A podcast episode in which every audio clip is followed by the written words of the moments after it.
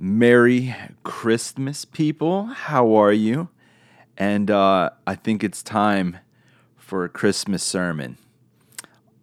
Yeah, that might sound tragic and boring to some of you, but I think, man, if we needed the Christmas story, now is the time, right? So let's finish out 2020 with a Christmas sermon on this humble little podcast. I made some notes. Man, 2020, huh? What a year. I I made um like a timeline. My goodness. We started out 2020 with wildfires right down in Australia and things were just going crazy. We had some things happen in February that were I guess less remarkable ish. And then t- March happened, and then the pandemic hit the world. Oh. And that also brought with it its own social dilemmas. This year we've had super divisive politics. We've had racism and riots and social isolation and depression and anxiety and wearing masks and arguing with people about whether or not we should or should not wear masks. And then there are other people that are putting diamonds in their mask. And it's like, oh my goodness, now masks have a social status affixed to them. Gucci is probably making masks. I have no idea. I should look that up at some point. But man, it's as though this year we had in either personal ways or in public ways. It's like we had one catastrophe after another. And I'm going to sound just like everyone else in the world. Oh man, we need 2020 to be done, don't we? I mean, it makes sense. It feels like uh, this year is unlike any other year that came before it. But, well, it, it is and it isn't, right?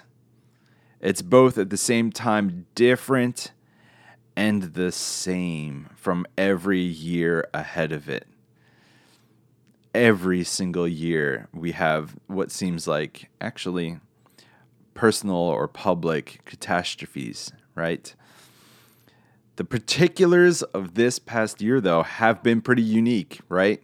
Specific things. I, I went to a few uh, demonstrations.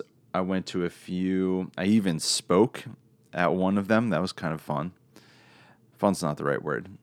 But this year had so many unique things happen in it that the particulars were different, but the themes were still the same we're still dealing with uh, joy and sadness and connection and disconnection, celebration and struggle. I mean, these things every generation has dealt with. So we have to look at 2020, it's been completely unique and completely the same. Right? So let's hold those two truths together at the same time. This year has been exactly the same and yet perfectly different from every other year ahead of it. I was making a, a conversation with someone yesterday. I said, Yeah, it certainly feels as though 2020 has been an apocalyptic year. And he gave this quizzical look, and I said, Well, yeah, for some of us, it felt like the world has absolutely been crumbling and falling apart the stars have been falling from the sky. But I said it's apocalyptic in that it's been quite revealing, and that's what the word really means. Something's apocalyptic if it changes your world because it reveals something that's been concealed for a long time. And so, yeah, this year, I think it has absolutely been a year of apocalyptic catastrophes. Oh, it's been a lot of revealing, right? And perhaps very revealing about the things we didn't know that we were even concealing. I know apparently cases went up all across about people wanting to go to counseling. I heard divorce has gone up. People have been having difficulties at work with jobs and with family being at home all the time. But this year has definitely been apocalyptic. And maybe that's why it's a good time to talk about Christmas. yeah. Well, why? Because Christ was born into a world of catastrophes, personal and public, one after another, just like what we had this year. Our year and the year that Christ was born are exactly the same and yet completely different. But man, Christ came into this same exact world. And so when we look at the Christmas story, or at least how I, I see it, I see that the text says that the world was full of catastrophes. Herod is killing all the babies in Nazareth who are under two. He's terrified of his reign being overtaken.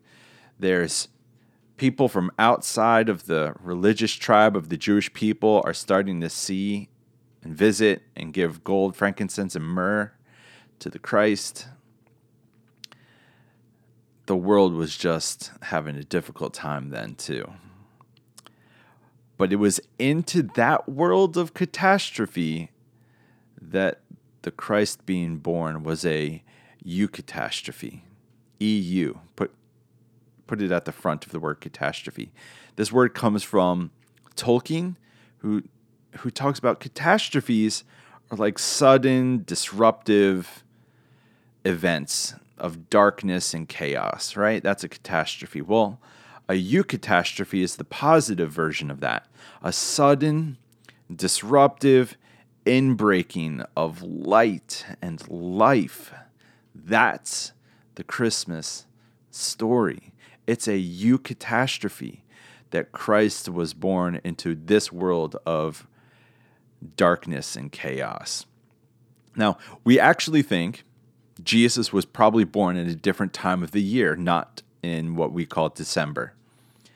Chances are he was probably born at some point in the spring, maybe early summer, but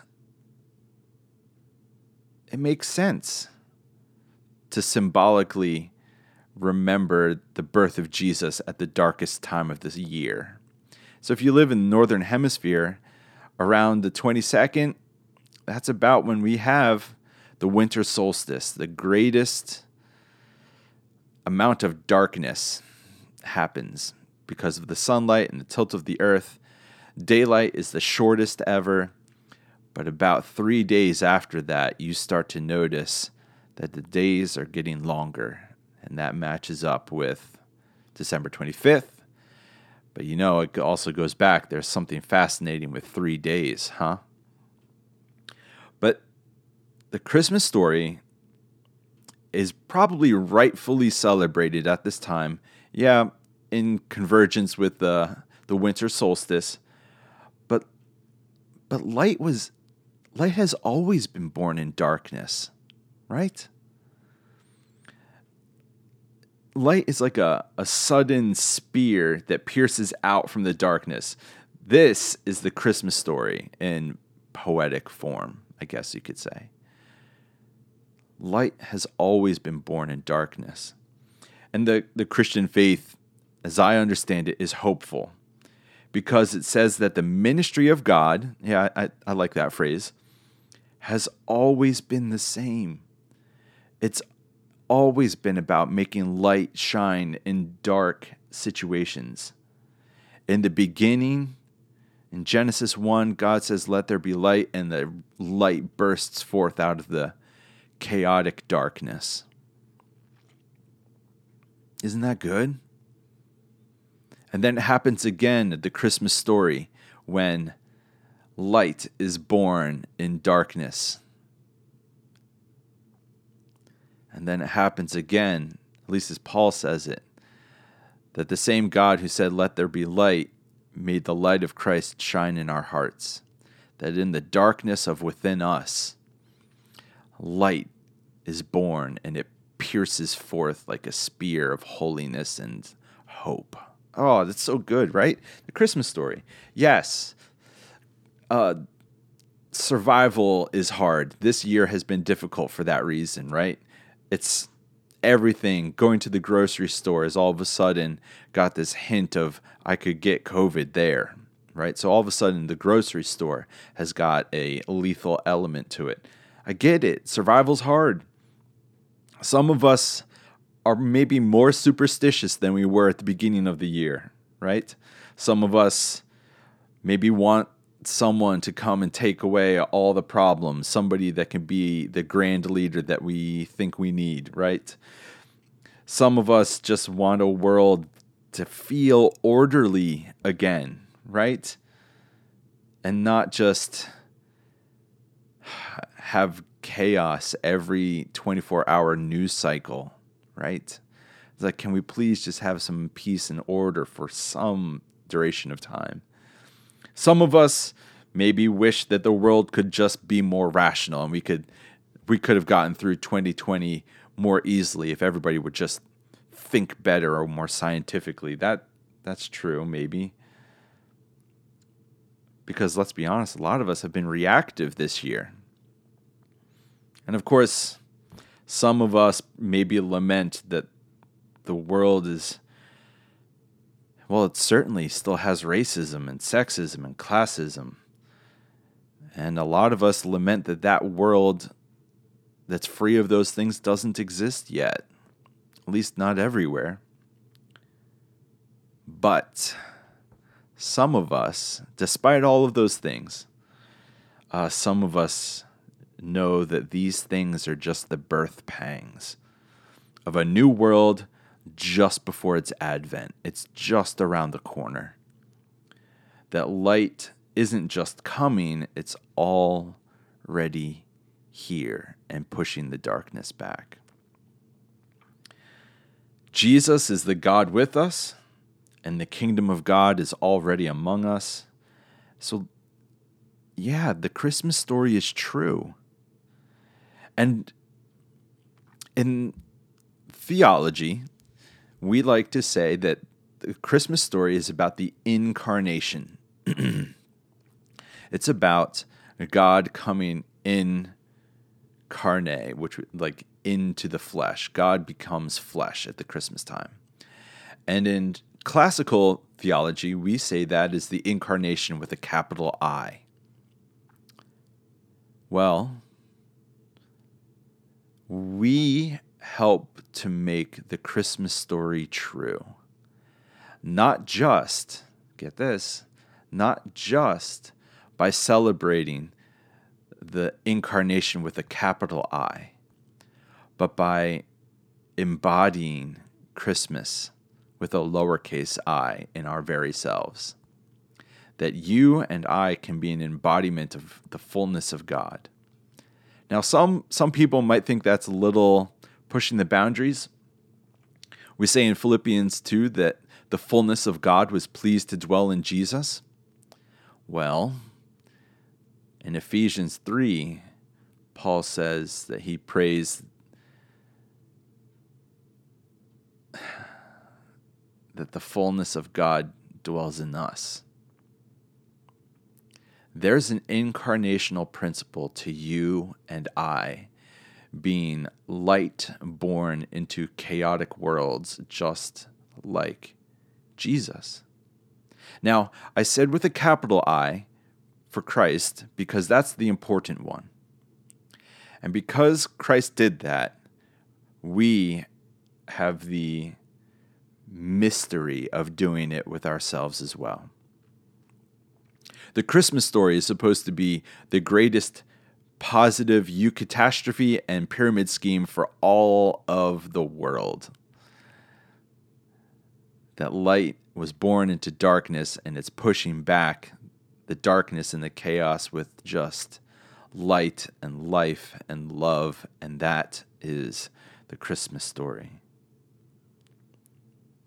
So, this coming year, in 2021, Do not give in to despair and wait for light to shine from someone else. Be the light that shines in each other's darkness. Yes, once upon a time there was an incarnation of God in the little town of Bethlehem, and we celebrate that at this time of year. But may you yourself be an incarnation of God with a lowercase i. We don't just celebrate Christmas, we repeat it. And by repeating it, we not only prove that it was once true, we prove that it is true in every generation and in every person. I know 2020 was difficult, but it revealed a lot to us. And maybe one of the things that it showed showed us was the privilege and the honor and the necessity of each of us to be light and life and love to one another. I don't know how else to finish this. I'm kind of tired. it's been quite a year, but it's also been quite a month for me personally. But let's just maybe finish with this a final benediction for 2020. May you, the listener, with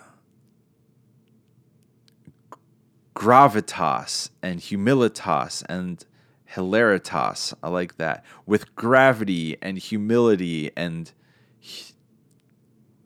and and hilarity, may you and your very self make the Christmas story not only true once, but true today. And by you and I each being our own little incarnation of Christ in this world now. May light and life and love be with you pay it forward. And, oh, I love saying this. May you be like Scrooge at the end of the story. When this guy goes around and he just pours himself out in extravagant and beautiful ways. Be like Scrooge, who at the end of the story was very much like Christ. May grace and peace be with you. Merry Christmas, and we will see you in 2021.